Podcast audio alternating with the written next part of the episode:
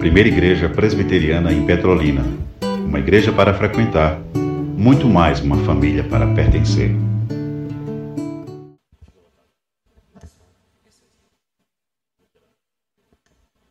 Meus irmãos, graça e paz, irmãos e irmãs que estão conosco, quero primeiramente agradecer a Deus essa oportunidade de estar conversando com os irmãos sobre um tema que é, acredito, bastante relevante, para, especialmente para, nessa condição de líder dos lares, né? Levar além da questão da liderança espiritual, também levar a liderança na finança dentro dos lares. Na verdade, vamos dividir, trocar uma bola aqui, estará conosco o nosso irmão presbítero Manuel também, e a gente vai, ao longo das próximas cinco horas, falar sobre dinheiro. Então, como nós vamos falar cinco horas sobre dinheiro, espero que todo mundo tenha trazido a carteira recheada. Trouxeram ou não? A ideia de hoje, meus irmãos, é a gente falar de uma realidade que tem acometido muitas famílias e, infelizmente, tem gerado também turbulências em muitos lares, que é a dificuldade de fazer gestão das finanças, das, fami- das finanças familiares. Então, eu queria, desde já, convidar também aqueles que quiserem sentir a vontade de ir mais para perto, porque depois a gente fazer uma interação, uma pergunta, fica melhor de interagir também, tá? É importante fazer algumas observações iniciais. Uma delas é que a gente não está falando sobre esse tema porque temos algum conhecimento a mais, uma experiência maior, algum tipo de relevância no assunto. Simplesmente é um tema que a gente, é, a partir de estudos e conhecimentos temos discutido em alguns fóruns, tá? Então, porque senão, às vezes, a gente tem a pessoa que fala assim, ah, então ele deve ter muito dinheiro, né? Não é bem assim, né? Então, é igual você vai, às vezes, no, num determinado médico e você fala assim, rapaz, esse médico aí tá recomendando determinados cuidados médicos, mas eu olho para ele e não, não parece referência não, tá? Então, nesse tema, Não, nós não podemos ter ideia que vamos falar sobre finanças porque sabemos mais sobre finanças ou porque nós temos uma condição diferenciada sobre esse assunto. Mas porque é um assunto importante para a gente mesmo discutir, porque na prática, historicamente, a gente quase não fala sobre isso nas vidas. Em geral, ô, meu irmão, a turma não está passando não, se você puder passar para mim, viu? Em geral, a gente não conversa muito sobre isso. Na verdade, não conversa muito sobre isso em quase nenhum, nenhum dos lugares. Inclusive, eu coloco nesse próximo slide que o irmão vai me ajudar passando aí, ele fala sobre por que é importante falar sobre finanças. E um dos primeiros, que eu, eu coloquei só dois tópicos, pode ter muitos motivos para falar sobre finanças, né? Mas eu coloquei dois tópicos que eu acho bastante importante. O primeiro é porque devemos combater uma baixa cultura que o Brasil tem sobre planejamento financeiro. As pessoas estudam anos e anos nas escolas, se formam, saem mestres, doutores, médicos, engenheiros, etcétera. E no final não tem uma aula sobre gestão financeira. Diferente do que ocorre em outros países, onde a cultura do, do orçamento é muito mais presente. Isso faz com que as pessoas naturalmente é, cresçam e se desenvolvam entendendo que podem vivenciar financeiramente a, a rotina É, de um modo automático, e isso faria com que, sem ele pensar, as coisas dariam certo. Então, quando o assunto é finanças, fazer sem pensar não dá certo. E a gente precisa falar sobre isso e falamos muito pouco. Às vezes até falamos um, no corredor, tal, sobre pontualmente, mas a ideia hoje é a gente poder abordar um pouco mais esse assunto e alguns conceitos básicos, e é lógico que não ser exaustivo, né, porque o assunto ele é vasto. Mas por isso a gente pensou na ideia de falar sobre é, a gestão da finança familiar, o impacto no lar cristão, e a gente colocou três perspectivas, né? Chamamos, vocês viram lá na capinha do slide assim, do equilíbrio à independência. São coisas diferentes, são etapas diferentes de uma gestão financeira dentro dos lares. Em média, a população brasileira não alcançou a primeira etapa, que é o equilíbrio financeiro. Elas vivem em desequilíbrio financeiro quando o assunto é orçamento familiar.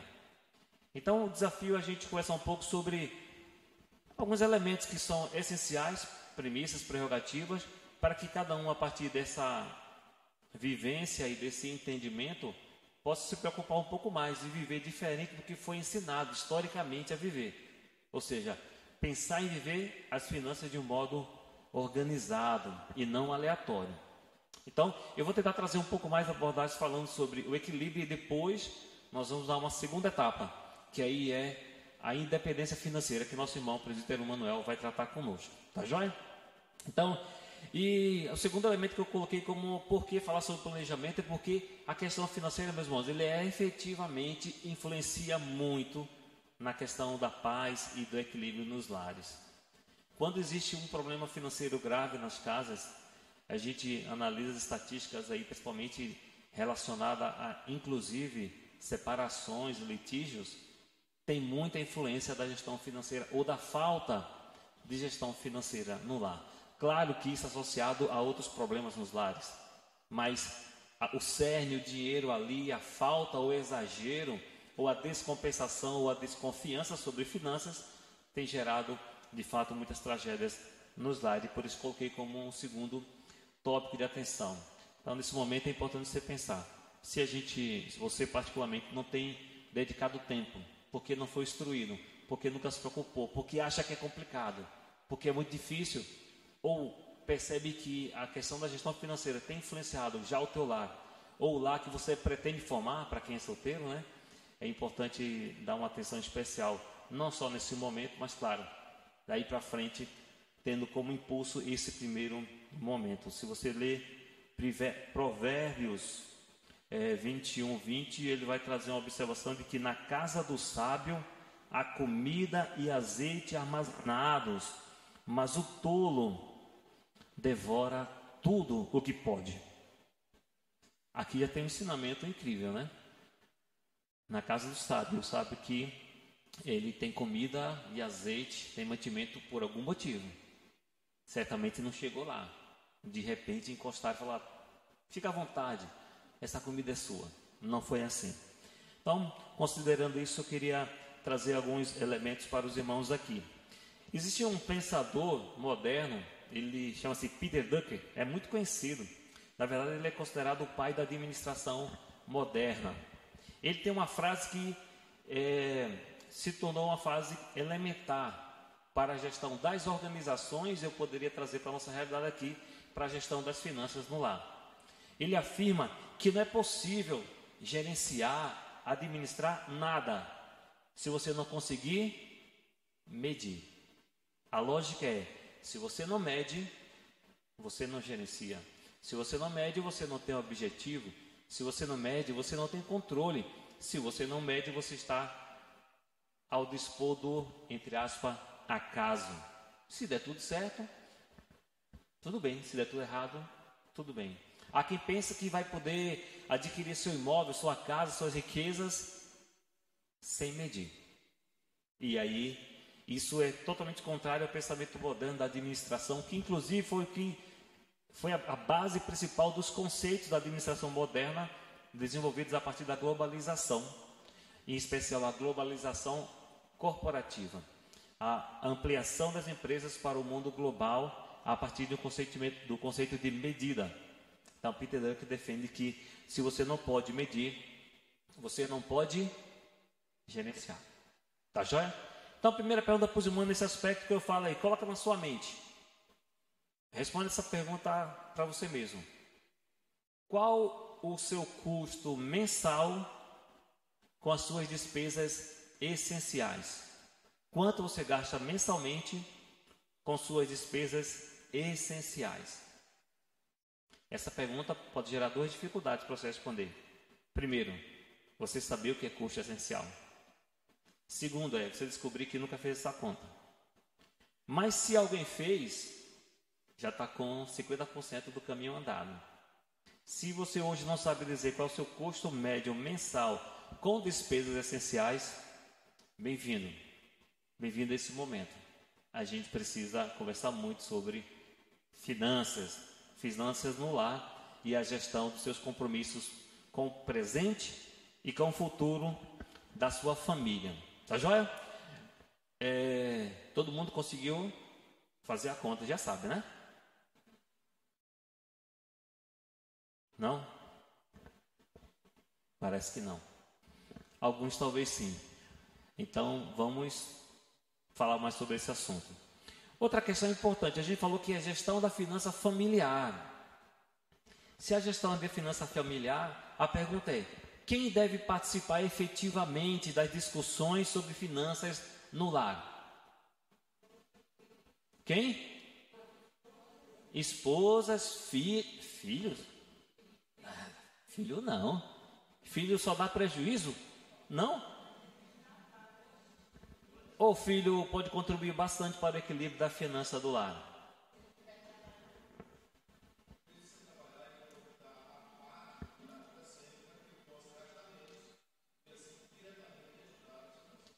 Exatamente. E aí tem uma falha que é muito comum nos lares. Os filhos não sabem o que está acontecendo. No máximo, os pais dizem assim, não posso não, vai, estou apertado. Ele não tem a menor noção do que está acontecendo. E aí ele vai crescendo, crescendo, crescendo, naquela base que eu falei do início, sem a cultura da gestão financeira. A escola não fala sobre isso, os amigos muito menos. Os pais muito menos. Resultado, adultos distantes da realidade, da importante realidade que é medir, gerenciar seu orçamento. Claro, aqui, meus irmãos, a gente não pode esquecer, e a gente vai dar um destaque no final, que Deus é soberano sobre todas as coisas. E já discutimos também que o homem é responsável sobre todas as suas decisões também. Então, o coração do homem vai fazer planos, vai desenhar, Deus vai confirmar. Mas tem responsabilidade sobre os homens. Então, esse aspecto que eu coloquei é o orçamento familiar, quem deve participar? Todos da casa devem participar. E aí, a gente vai, nesse aspecto, falar um pouco mais de, de algumas experiências que já compartilhamos com outras pessoas e já recebemos de outras pessoas. Uma delas é assim, se a gestão é familiar, como podemos imaginar um equilíbrio financeiro no lar, onde o marido não sabe o que a esposa tem de salário e a esposa não sabe o que o marido tem de salário. E aí eles fazem um acordo antes do casamento. Ó, você paga água e energia, eu pago telefone e gás. Tá tudo certo. Será que funciona? Há quem defenda que funcione. Analisando a lógica da sistemática da organização financeira, existe grande chance de funcionar mal. Existe grande chance de funcionar mal. Porque, na verdade, quando a gente pensa aí, em especial no casamento, é lógico que finança não é só no casamento, a gente está falando nesse aspecto porque o foco é na família, né? Mas quando existe um compartilhamento e um conhecimento, existe mais consciência para a decisão. Existe a possibilidade de alinhar os objetivos. E existe possibilidade de compartilhar com mais clareza as dificuldades. Existem homens e mulheres, sociedade moderna, sofrendo com problemas financeiros dentro do lar, enquanto o outro está gastando como se estivesse tudo bem. E alguns até com vergonha de falar para o outro que está passando aperto, para não ser acusado de que gerenciou mal o seu pedaço do orçamento. Será que isso é distante da nossa realidade? Não é não. Tem muita gente assim, e às vezes pertinho da gente. Então, nesse aspecto, a gente deve nos preocupar, primeiramente em ser exemplo, pensar, organizar nossas finanças, orientar nossos filhos para que eles possam ter desde pequeno uma cultura voltada para a gestão financeira. Há quem diga que ah, a criança não, não deve ter, por exemplo, mesada. Particularmente entendo que deve ter mesada. Não importa o tamanho da mesada, não quer dizer que vai dar mil reais não. É dez reais, meu irmão. dez reais, ó, esse teu valor aqui, dez reais, cinquenta, cem, não sei quanto é que você vai estabelecer, ó, você se vira para isso, isso, isso, isso você não me pede, é que eu estou amesada. Ah, pai, só isso? Bem-vindo ao clube, eu só tenho isso, e eu gostaria de ter mais, para poder ter mais, por enquanto nós não temos, então organize isso, e no dia seguinte quando ele fala, pai, poderia comprar isso para mim, você fala, isso aí está na tua mesada, mas já acabou, espere o próximo mês, ou programe melhor o seu orçamento. Precisa, meus irmãos, precisa instruir para que se tenha responsabilidade, se entenda a lógica do dinheiro. Existe uma lógica por trás do dinheiro. Ele não entra e sai naturalmente. Existe uma lógica, uma sistemática que é fatal. Se não fizer, o saldo é negativo. Tá joia? Então, primeira, primeiro ponto que eu queria abordar é esse, né? É, Messa, e o orçamento familiar deve ser participativo. E aí, considerando isso, eu queria trazer uma regra que é muito essencial e básica para todos, que é a lógica geral, que esse todo mundo sabe, que é o seguinte: todo mundo sabe que as entradas, as receitas, os salários, os proventos, devem ser sempre maior do que as despesas, saídas, gastos. É ou não é verdade? Alguém tem dúvida sobre isso? É óbvio, né? E na vida real, como que é?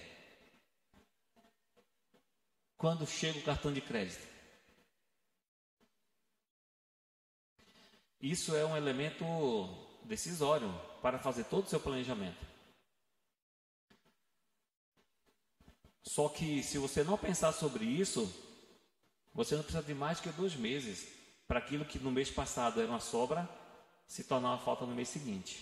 Já há quem diga que dinheiro na mão é vendaval, não é verdade? Há quem diga que se você tem mais, você gasta mais.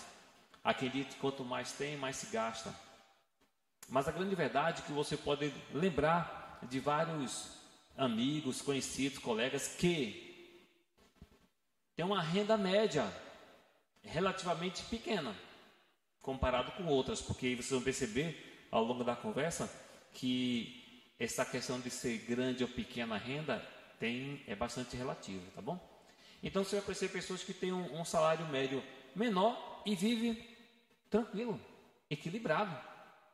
Você não vai chorando que está devendo, arrancando o cabelo, está feliz, está tranquilo, porque ele conseguiu de alguma forma encontrar um método para gerenciar bem as suas finanças.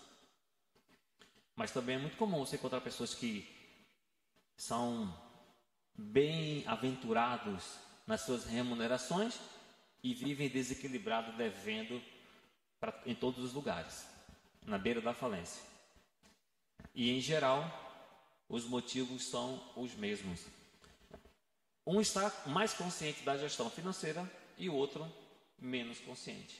O menos consciente pode ganhar rios de dinheiro e vai, vai viver sempre no negativo, porque não entendeu a lógica do a receita tem que ser maior do que a despesa. É claro que a gente vai, à medida que a gente for organizando os números, vocês vão descobrir que a gente, essa lógica de receita maior do que despesa significa receita acumulada maior do que despesa acumulada. Não necessariamente dentro do mesmo período a receita e a despesa vai ser iguais, ok? E aí você precisa entender como fazer para quando as despesas forem maior do que a receita, você não entrar no caos financeiro. Tá joia?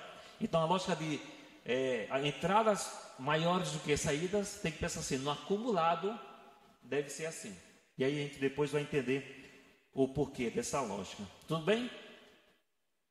Ah, um outro elemento que eu queria é, trazer para vocês, e só para lembrar, fique à vontade para perguntar e conversar, tá? Existem muitas pessoas que fazem a gestão financeira bem detalhada, na ponta do papel. Ele vai na padaria, gasta dois reais de pão e anota no papel. Ele vai na sorveteria, tal, anota no papel. Ele conta isso, ele anota tudo. Ok, não é problema aí. O ponto de atenção é que quando você está focado nisso, você tende a estar olhando o que já passou. Quando é importante você também olhar o que vem. Ou seja, quando você está olhando o orçamento financeiro, é importante você olhar o que está para frente de você. Porque o teu passado financeiro vai te ajudar a organizar, mas ele não é onde está o teu olhar principal. E às vezes você vai gastar bastante tempo tentando controlar cada real que gasta e no final das contas vai desistir de fazer esse controle porque é trabalhoso. Então, tão importante ou mais importante do que você ficar controlando no real do real do que você gastou no dia a dia, é você pensar para frente e enxergar em que direção está indo o teu orçamento. E aí a gente coloca essa observação. Planeje o médio e longo prazo, ou seja, você deve olhar as suas finanças pelo menos um ano. Então, se no início eu perguntei para vocês qual que era o valor que você tinha de despesas médias essenciais por mês, e você concluiu que está sob controle, e você ou outros concluiu que não estava sob controle, a minha pergunta é o seguinte: qual será o seu saldo financeiro daqui a um ano, em maio de dois mil e vinte e quatro? Você saberia me dizer?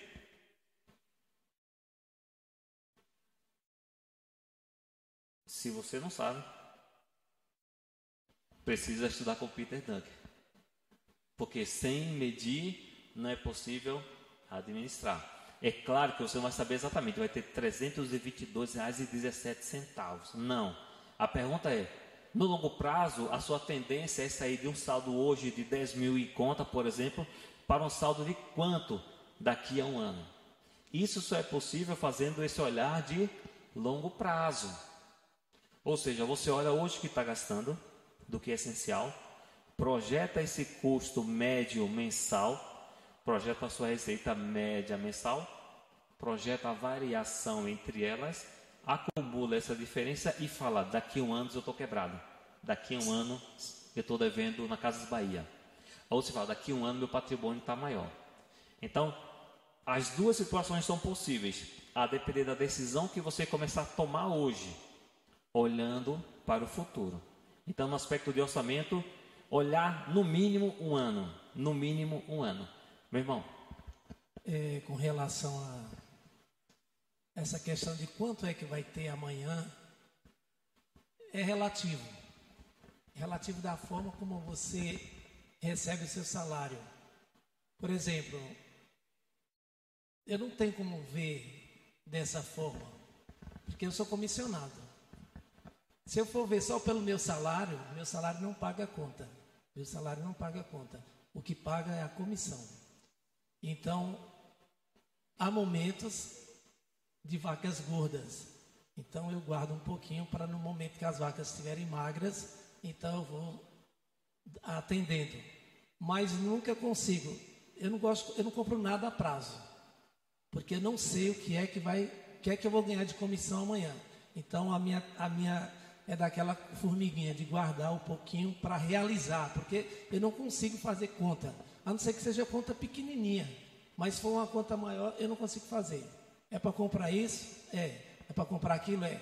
Vou juntar um ano, dois anos, dez anos, vinte anos para comprar, porque eu não tenho como ter uma previsão de sair.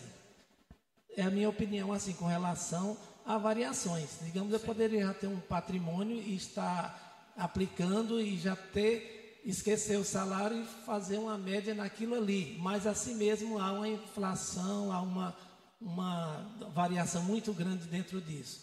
Então, verdade. Nem todos têm como saber isso aí. É verdade. Por isso, quando a gente olha para frente, a gente fala sempre de projeção. Projeção é estimativa, e a sua estimativa você tem, porque se você olhar um ano para trás, você sabe qual foi a sua variação média mensal. Por isso, você tem que fazer sua variação média mensal para frente. E a lógica do ponto de vista de gestão financeira é um pouco diferente. Normalmente a gente pensa assim: receita menos despesa é igual ao que sobra, eu invisto. É ou não é verdade? Está errado o pensamento. Financeiramente falando, está errado. A conta é: receita menos investimento é a minha despesa. Você tem que controlar a sua despesa, não o que você investe. Quando a gente entende essa lógica, algumas ações mudam. É uma coisa para se discutir. Claro, quando você projeta, você sempre tem uma referência. Por isso, quando eu falo de olhar para um ano, você tem um histórico médio. Então, o seu histórico médio diz que no mês, dia das mães, você vende mais, sei lá, geladeira, cama, não sei o quê. Dia dos pais, vende mais ferramentas, não sei o quê. Então, você, dependendo do negócio que você, você tem, você sabe o mês de maior receita e projeta. E aí, se você usar a lógica aqui, a lógica despesa menos receitas médias é igual ao que eu posso gastar, possivelmente você vai concluir que o que você gasta está acima do que o teu orçamento permite. Porque não é para guardar o que sobra, é para gastar o que você não guarda. Mas é desafiador, porque a gente não aprende assim. Todo mundo pensa assim: ó, o que sobrar, eu guardo. É interessante essa questão do, do faturamento para quem não tem um salário fixo, como Moisés, por exemplo, dentre outros. Eu também não tenho. É, na verdade, nos países do primeiro mundo, o nosso salário não é mensal, é baseado no salário anual. Quanto é que o fulano ganha no ano? Exato. Então, porque é, mesmo que seja salário fixo, se dá um salário anual.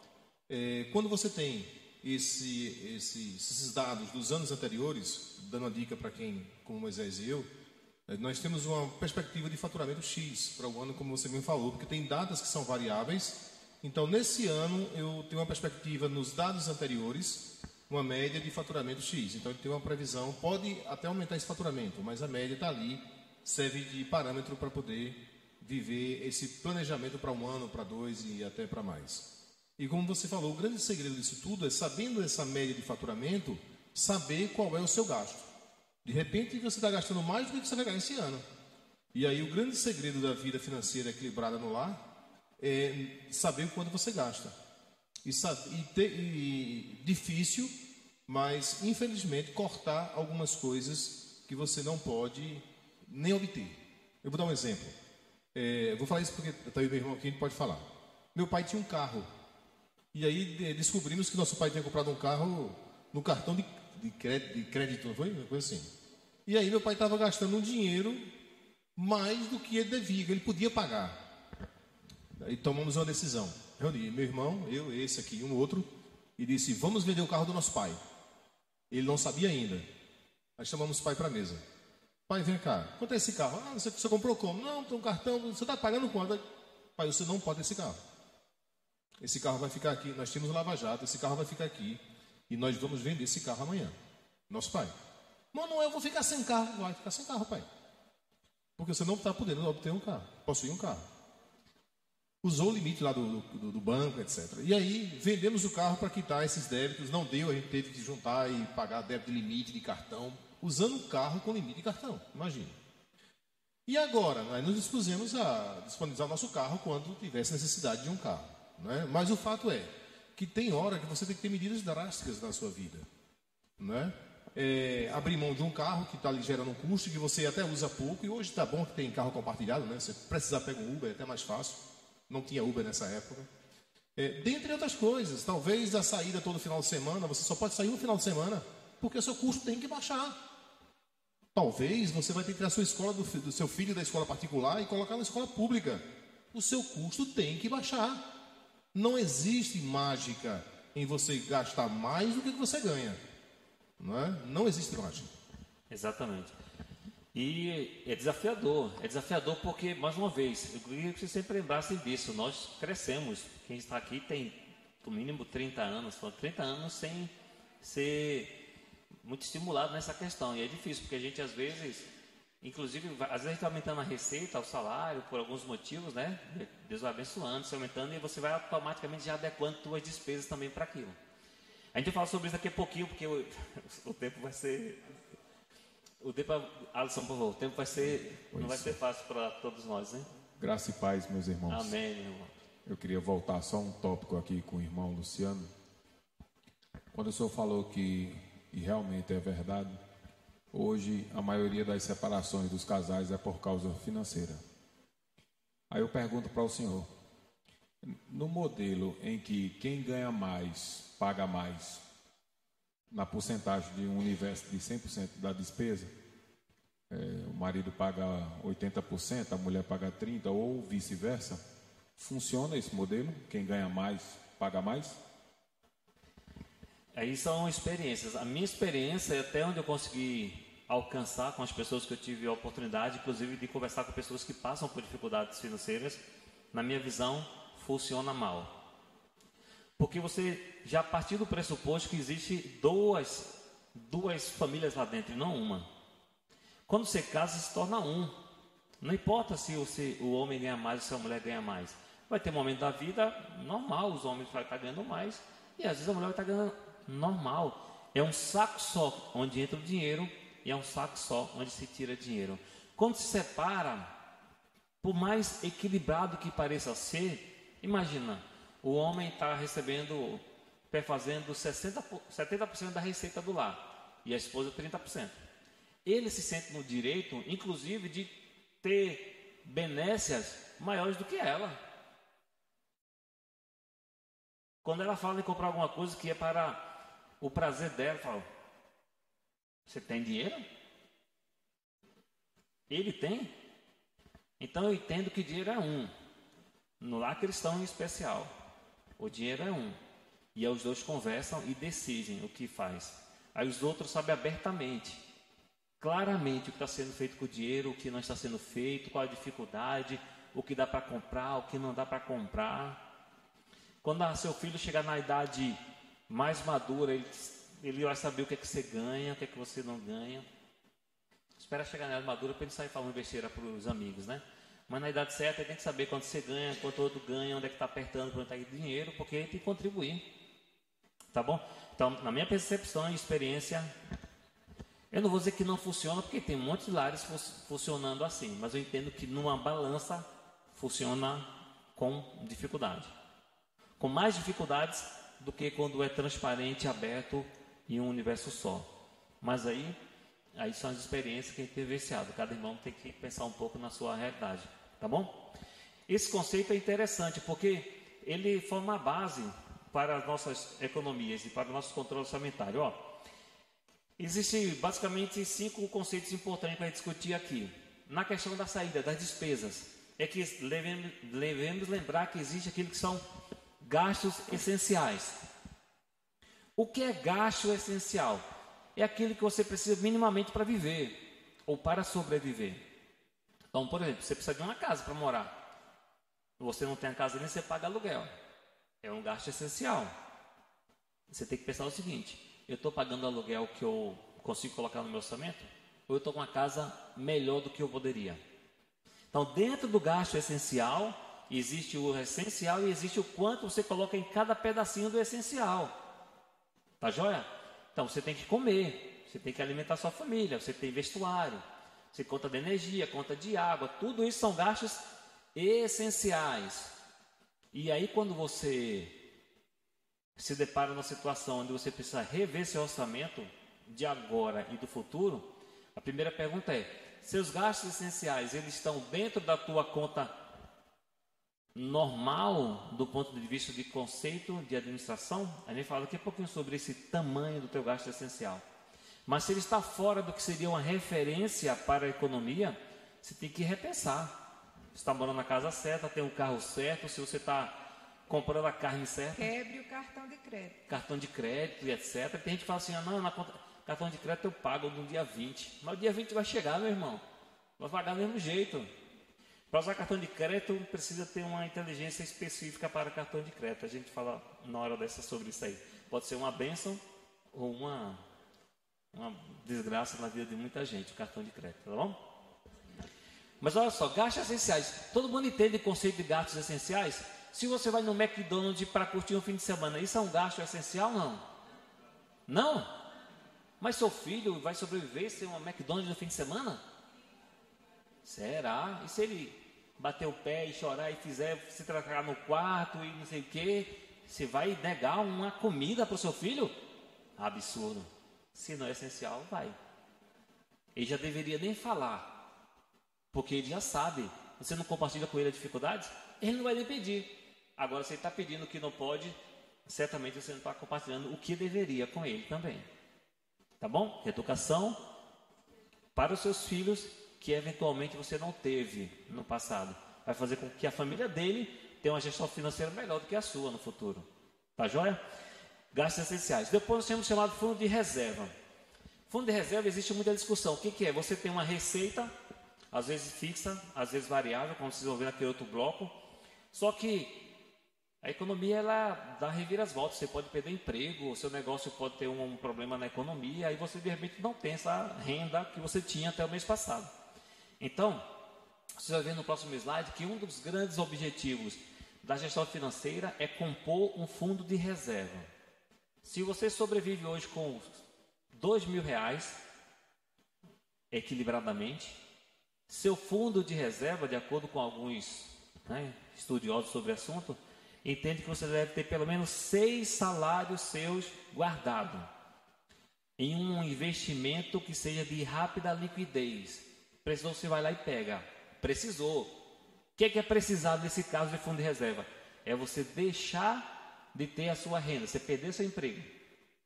Ah, não, mas aqui deu uma vontade de comer o McDonald's. Nem toque no fundo de reserva. Fundo de reserva é se você ficar desempregado. Gerou uma crise de repente. Entrou a pandemia, o irmão não pôde sair para vender e só vende presencial. Não tem receita. Fundo de reserva. Se o seu fundo de reserva, se o dinheiro que você tem guardado, que você está achando que é investimento, mas ele não é nem pelo menos seis meses do que você ganha, você ainda não tem o essencial para sobreviver no médio prazo. Você precisa trabalhar para ter o seu fundo de reserva. Primeiro, fundo de reserva. Tá bom? Às vezes a gente acha que está fazendo investimento. Não está não, está só fazendo fundo de reserva, porque é o mínimo para você sobreviver na situação de emergência, tá bom? A gente vai falar sobre um gráfico sobre isso aí. Depois, investimento para o futuro. Se depois que você tem o seu, seu fundo de reserva pronto, aí você começa a a guardar dinheiro para garantir o seu futuro. E aí algumas pessoas, às vezes até exagera, né? Tenta fazer um investimento tão alto na parte do futuro que esquece de viver o presente. A gente está falando de equilíbrio, ok? Equilibrar, vocês vão ver sobre isso daí.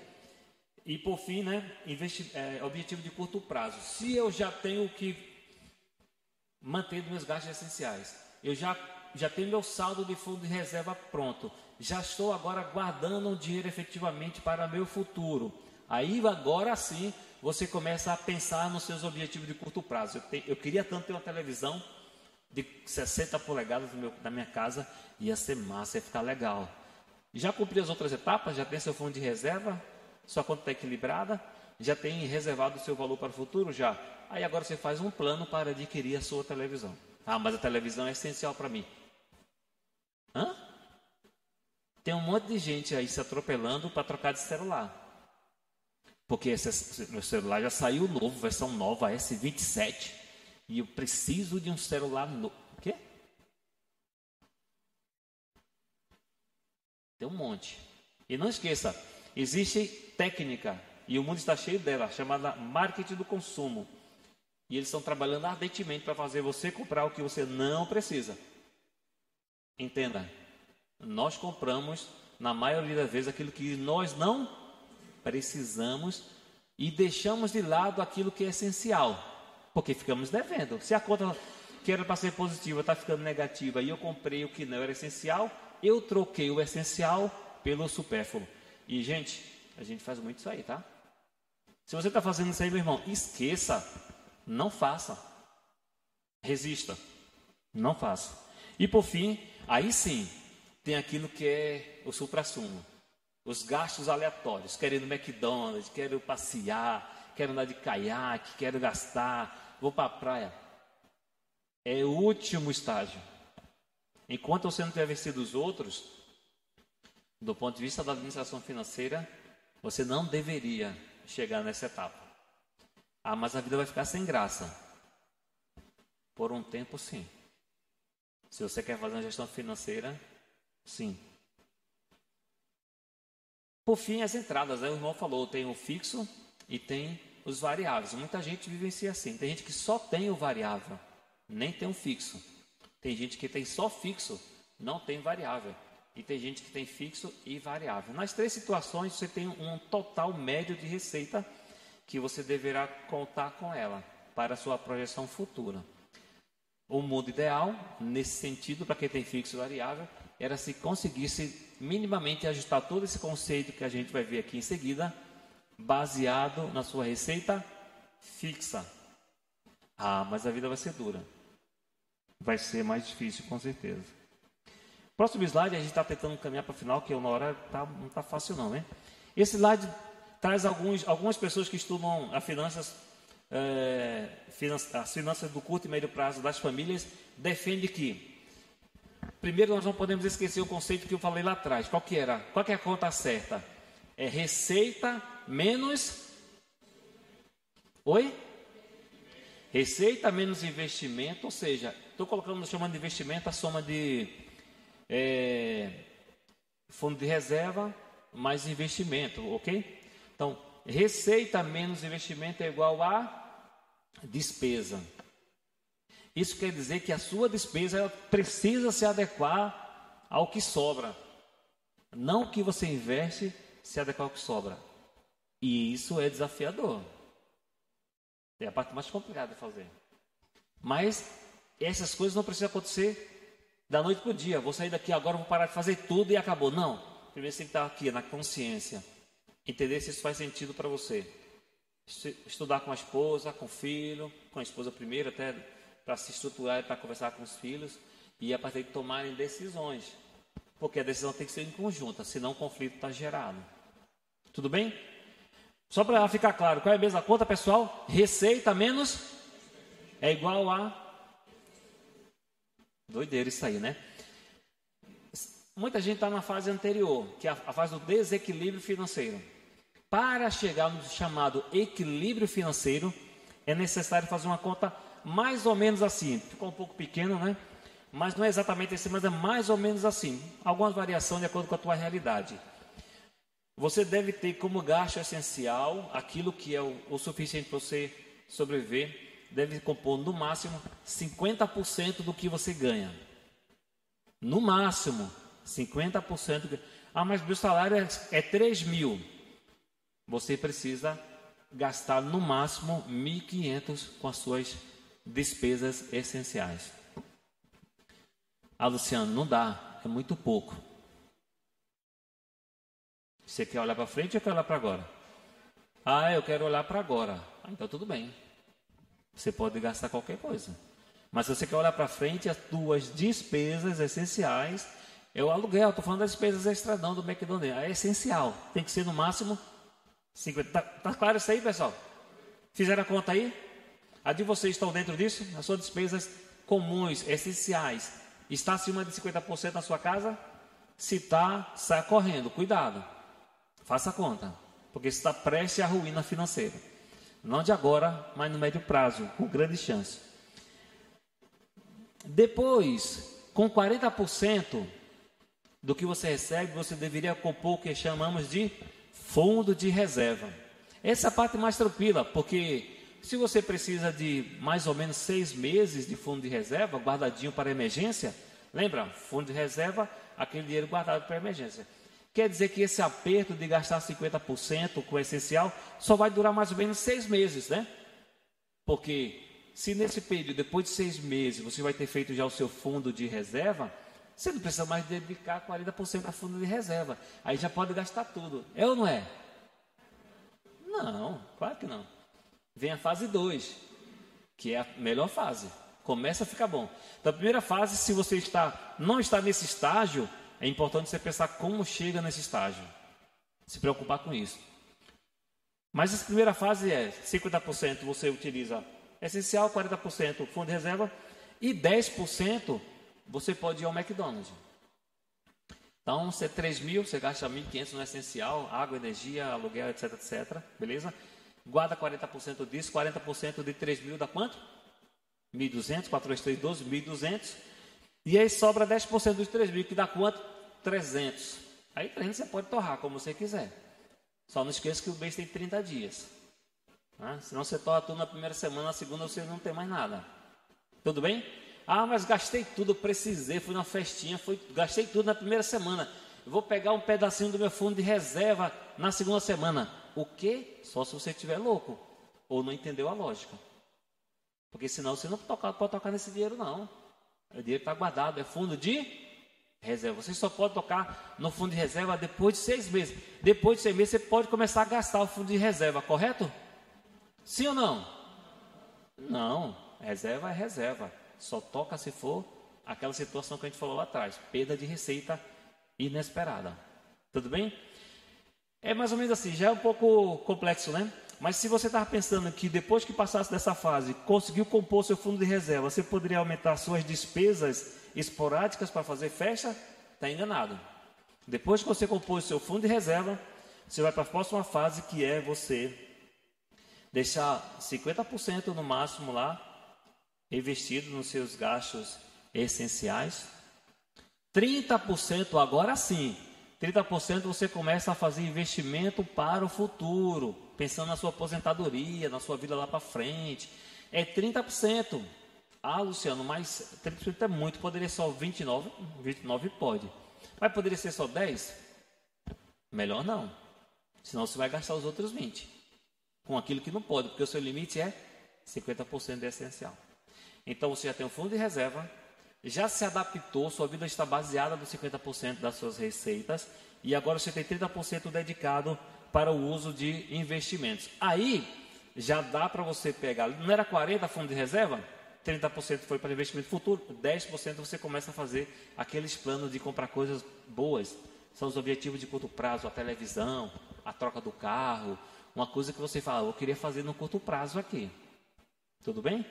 Aí você usa dez por cento disso. E o restante, os dez por cento, mantém do mesmo jeito, gasto esporádico, pode gastar à vontade sem esquecer que o mês tem trinta dias. Tudo bem? Faz sentido essa conta para vocês? É fácil ou é difícil isso aí? O que vocês acham? Hã? É difícil? Disciplina? Emagrecer rapidinho. Meu irmão, sobre essas contas que nós comentamos, vocês têm dúvida, alguma pergunta sobre isso? Que eu vou caminhar já para o finalzinho, porque esse assunto é, ele é denso, dá para a gente conversar horas e horas sobre isso. Mas sobre essa conta, vocês entenderam a lógica dela ou não? A lógica é assim, você precisa construir para o futuro uma situação melhor da que você está hoje. Você pode falar assim, não, minha situação hoje é confortável. Ótimo, pode ser muito melhor se você estabelecer uma rotina e uma gestão do seu orçamento. Mas minha, minha vida está muito bagunçada. Eu, não consigo, eu tive contato com pessoas que não conseguiam sair do cartão de crédito. Fiz uma palestra parecida com essa há um tempo atrás na igreja, depois a gente conversou com um, um casal lá. Graças a Deus eles se ajustaram. Mas eles não conseguiam sair do cartão de crédito. E o cartão de crédito ele é devorador. Não o cartão de crédito usado conscientemente. O cartão de crédito, quando você não consegue pagar, sabe, eu vou pagar só metade aqui. Pagar o mínimo, vinte por cento. Você caiu, na, caiu numa armadilha tremenda. Mas o irmão falou certamente, para a gente conseguir evoluir e chegar nisso, você precisa só dessa palavra. Qual que é? Planejar é a parte mais fácil. O que você precisa, na verdade, é de disciplina. Cadê o trenzinho? Aí, disciplina. Disciplina é a essência para você conseguir chegar nisso. No início é mais difícil, é como qualquer exercício. Exercício para emagrecer, exercício para comer melhor, exercício para estudar uma quantidade de horas por dia, porque precisa passar um concurso. É disciplina. Você saber que todo domingo você tem que estar na igreja, fazendo suas obrigações, é disciplina.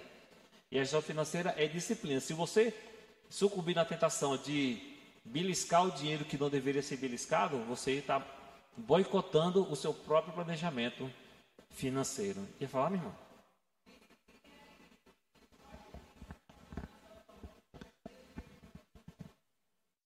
Exato.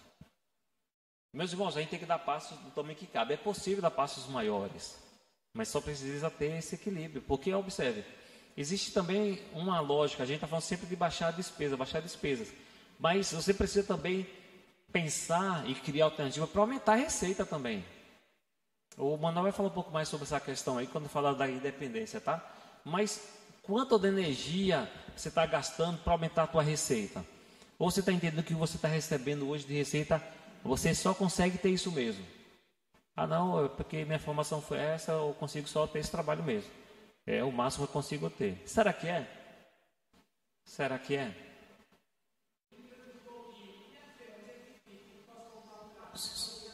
Não pode, não? A fé sem obras é morta, meu irmão. A fé sem obras é morta. A fé sem obras é morta. Como que é? E aí bota Deus como fiador e ainda culpa ele, né? Deus não me abençoou. Meus irmãos, assim, ó. Existem várias formas de controlar. No passado, eu falo no meu exemplo particular, eu anotava. E eu anotava muitos detalhes, assim, do tudo que eu comi, foi um pão, não sei o quê. Para mim não funcionou muito bem de anotar tudo, porque depois eu me perdia, não conseguia anotar pela dinâmica e falava assim, eu perdi o controle. Não vou controlar não, porque eu perdi o controle. Para mudar isso, eu mudei para números médios. Funcionou para mim. No papel, depois eu criei um planilha no Excel, Hoje em dia tem um monte de aplicativo, né? Quem tem habilidade com aplicativo. Eu, particularmente, utilizo um aplicativo, um aplicativo chamado, sem fazer propaganda, né? Porque não vai ganhar royalties, né? Mas chama Minhas Economias. É um aplicativo que você pode instalar no seu celular, da sua esposa, então você consegue compartilhar e dá para fazer uma gestão legal do agora e do futuro, tá bom? Mas tem vários aplicativos sobre isso. Mas cria o seu jeito, importante é que seja simples. Se você criar um jeito muito complexo, você desiste no meio do caminho. Mas o horizonte é esse. Imagina um exemplo simples, você tem uma receita de três mil e consegue organizar para que você já tenha dentro do seu valor guardado, o seu fundo de reserva, e você tem no seu investimento mantido os trinta por cento. Isso quer dizer que em um ano, fazendo esse trabalho consciente, trinta por cento dos seus é, dos três mil vai dar quanto? três vezes três, novecentos? novecentos reais. Em dez meses dá, dá nove mil e em doze vai dar dez mil e oitocentos. dez mil e oitocentos em correção, mas você deixou uma aplicação que vai te render zero vírgula oito ao, ao mês. Você pode chegar, uma grande aplicação, que achar essa me avisa também é bom. Mas quando você vai chegar depois de ontem, você tem treze mil. Sabe quando você teria, se você não tivesse feito um exercício, um esforço nisso? Zero ou negativo. Vale a pena, vale a pena se esforçar. Vale a pena conversar com a esposa, com os filhos, vale a pena ser transparente, vale a pena cortar aquilo que está deixando o dinheiro se esvair. Uma vez eu estava falando sobre isso com os colegas da empresa, um dia do homem, a gente fez uma palestra sobre esse assunto. Eu comentei, eu acho que foi com o Manuel. Eu perguntei ao pessoal, vocês estão... Todo dia tem uma mulher que para um carrinho lá com uns lanches bem gostosos na frente do, do escritório. Tem o pessoal, já manda foto no grupo do carrinho, mulher chegando lá. Aí a galera vai lá e todo mundo pega um lanche, não sei o quê. Aí na conversa, eu vi que tem uma galera que todo dia pegava o lanche. Eu perguntava, eu não lembro agora o dia de hoje, mas era assim, ó, quanto custa esse lanche? Deve ser, sei lá, dez reais, que ele gastava dez reais por dia. Ah, não é somente dez reais, é um lanchinho com suco, dez reais, vinte, vinte e dois dias trabalhado, duzentos e vinte reais, né? Quanto? duzentos e vinte, você já parou para pensar que você está gastando duzentos e vinte reais com lanche, que você poderia tra- trazer pronto de casa, não ia gastar nem metade disso? A mulher ficou brava comigo, porque muita gente parou de comprar todo dia lanche com ela. Mas assim, a gente não percebe, está gastando. Ah, eu passaria a tomar água de coco todo dia, eu gosto de comprar uma cocada. É de pouquinho em pouquinho. Se está fora do teu gasto esporádico, controlado, não faça isso não. Você vai ter problema. Tá joia, meu irmão?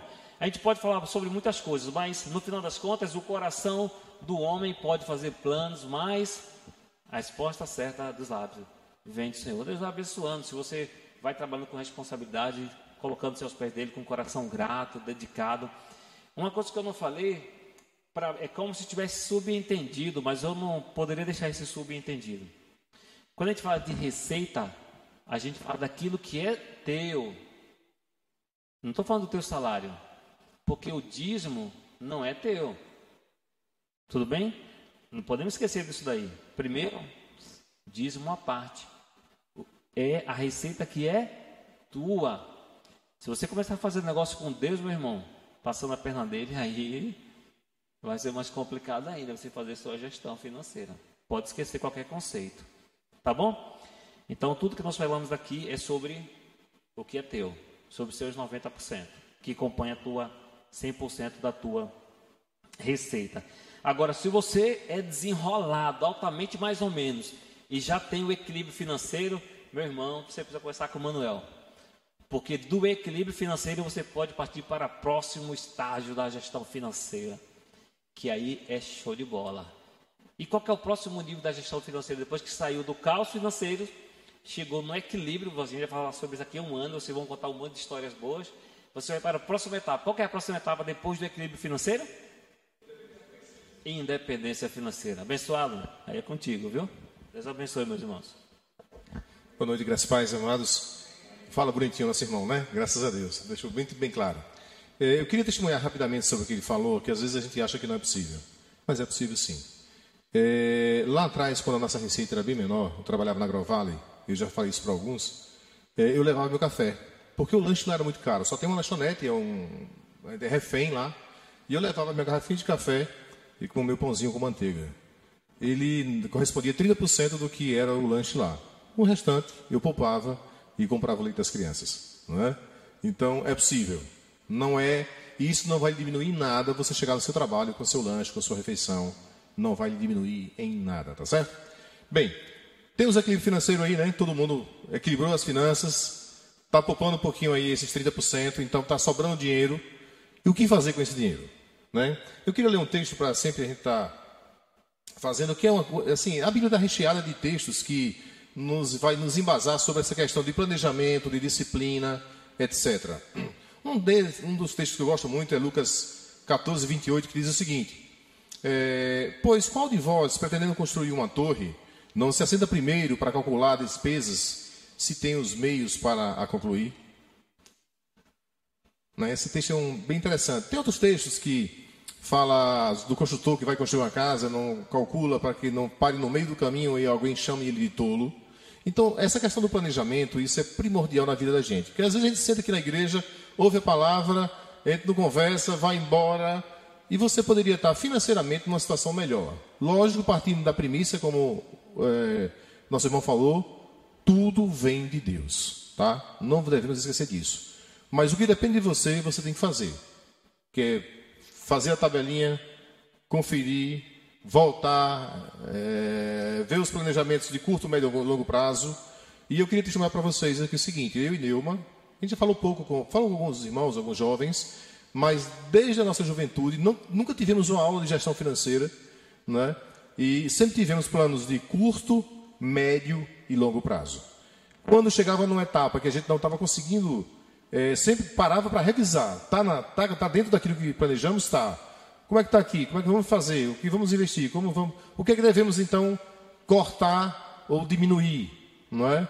E vivemos uma vida tranquila, com toda, é, dentro daquilo que é possível, né? Sem nenhuma mesquinharia, não é? Alimentando bem, vivendo bem.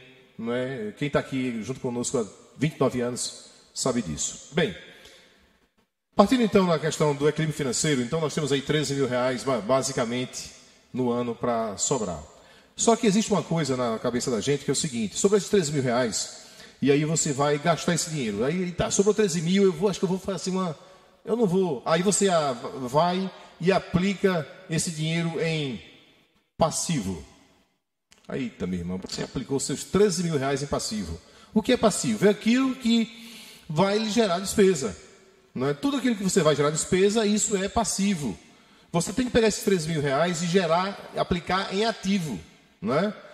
É, partindo disso aí, você vai é, tendo essa, já essa noção que é passivo, que é ativo, né? Tendo em mente o que é.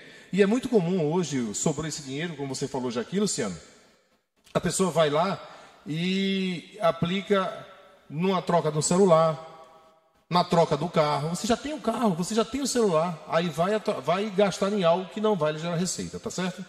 Bem, é... Parando por aqui um pouquinho, como tem uns jovens aqui, né, temos a, a turma que tem de média idade de trinta para cima, mas tem uns que tem de trinta quase para baixo, então vale a pena falar sobre isso. Por exemplo, tem nossa irmã ali, a irmã Águida, que está fazendo internato, né? É, pegando ela como exemplo de internato, ou qualquer um estágio na formação profissional. E quando você está num estágio de formação profissional, todo mundo se sente meio que escravizado. Né? Talvez ela se sinta assim: estou trabalhando e não ganho nada, né? É, mas isso, na verdade, você está ganhando, você não sabe nem o tanto que você está ganhando, porque, na verdade, você está se preparando no conhecimento para ganhar, né? Com a sua profissão. Então, quando você parte no, no, no princípio de é, primeiro formar conhecimento para depois ganhar, essa questão tem que ser, sim, dada, que é a questão do estágio, que é a questão da preparação, tá? É... Para você ter uma, essa proficiência financeira, você tem que saber, como o Luciano já falou, quanto você ganha e quanto você gasta. O Luciano já falou isso aqui muito bem, não é? Então, nós vamos partir para uma outra, uma outra passagem que é o seguinte exemplo. Quanto você ganha, quanto você gasta. O grande segredo, na verdade, não é necessariamente quanto você ganha, embora você, é importante que você aumente o seu, seu faturamento. Mas o grande segredo é quanto você gasta. Um salário de trinta mil reais, um salário de cinquenta mil reais, talvez seja um salário de um juiz aí de trinta a cinquenta mil, é um salário desejado por muitos, não é? Mas talvez para um cara desequilibrado, se ele gastar cinquenta e um, ele vai viver apertado, não é? É, tem aquele, aquele americano que foi, já foi um dos homens mais ricos do mundo, ele mora na mesma casa há quarenta anos. E ele fala assim: olha, o segredo não é o que ganha, é o que gasta. porque você ganhava muito, se você gastar muito, tem aquele conceito da corrida dos ratos, dos ratos, não é? Que ele corre para comer e só engordar, ou seja, você está correndo para faturar, mas ao mesmo tempo você está gastando, você não está fazendo nada, você não está fazendo nada com isso, não é?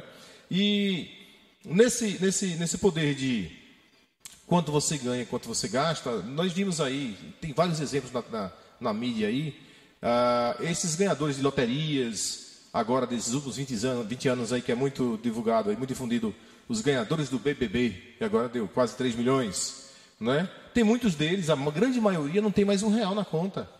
Por quê? Porque, na verdade, eles não têm capacidade de administrar uma grande quantia. Ele pega gastando em, em passivos, não tem poder de gestão, logo vai voltar para a mão dele só aquilo que ele, de fato, tem condição de administrar. Já pensou o cara ganhar milhões e daqui a poucos anos ele está de novo com o salário que ele tinha há anos atrás? É impressionante, mas isso acontece, é pelo poder de gestão. Então, o que acontece? É, você tem que pegar esse valor que você tem e ir empregando em ativos.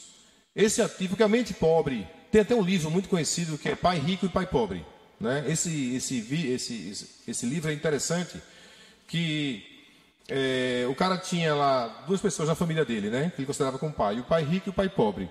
O pai rico era um cara bem formado, tinha um emprego bom e tal, e tinha o, o outro pai dele, que era um cara sem nenhuma formação assim, acadêmica, um cara simples e tal, e na verdade ele teve uma, uma gestão financeira muito melhor do que o outro, aplicando em ativos e não em passivos. O que é que ele fazia? Tudo que sobrava do salário dele, uns treze mil reais por, me, por ano, ele aplica em algo que vai gerar receita. E ativo é tudo aquilo que você aplica que você não precisa estar lá. Você comprou títulos, você talvez comprou um imóvel, que esse imóvel vai gerar uma receita.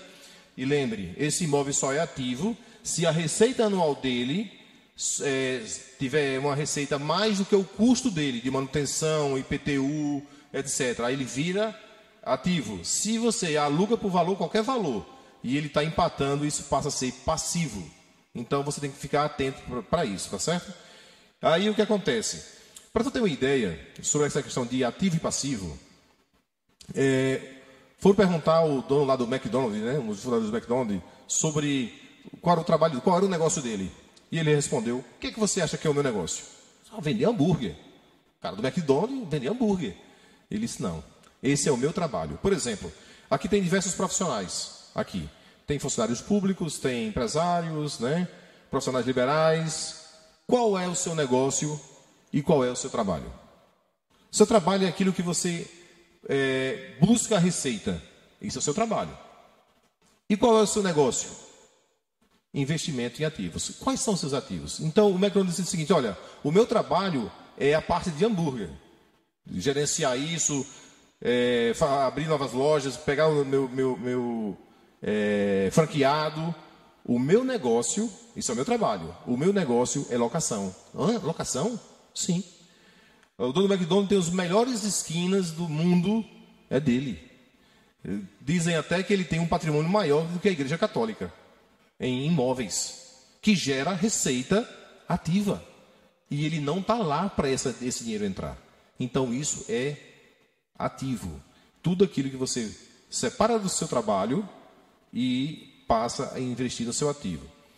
No decorrer dos anos, se você está, é, estabelecer algumas metas, sim, você pode ter alguns mimos e usar algumas coisas que esse ativo vai te dando, mas que o seu trabalho, ele sempre deve gerar uma receita, como o Luciano falou.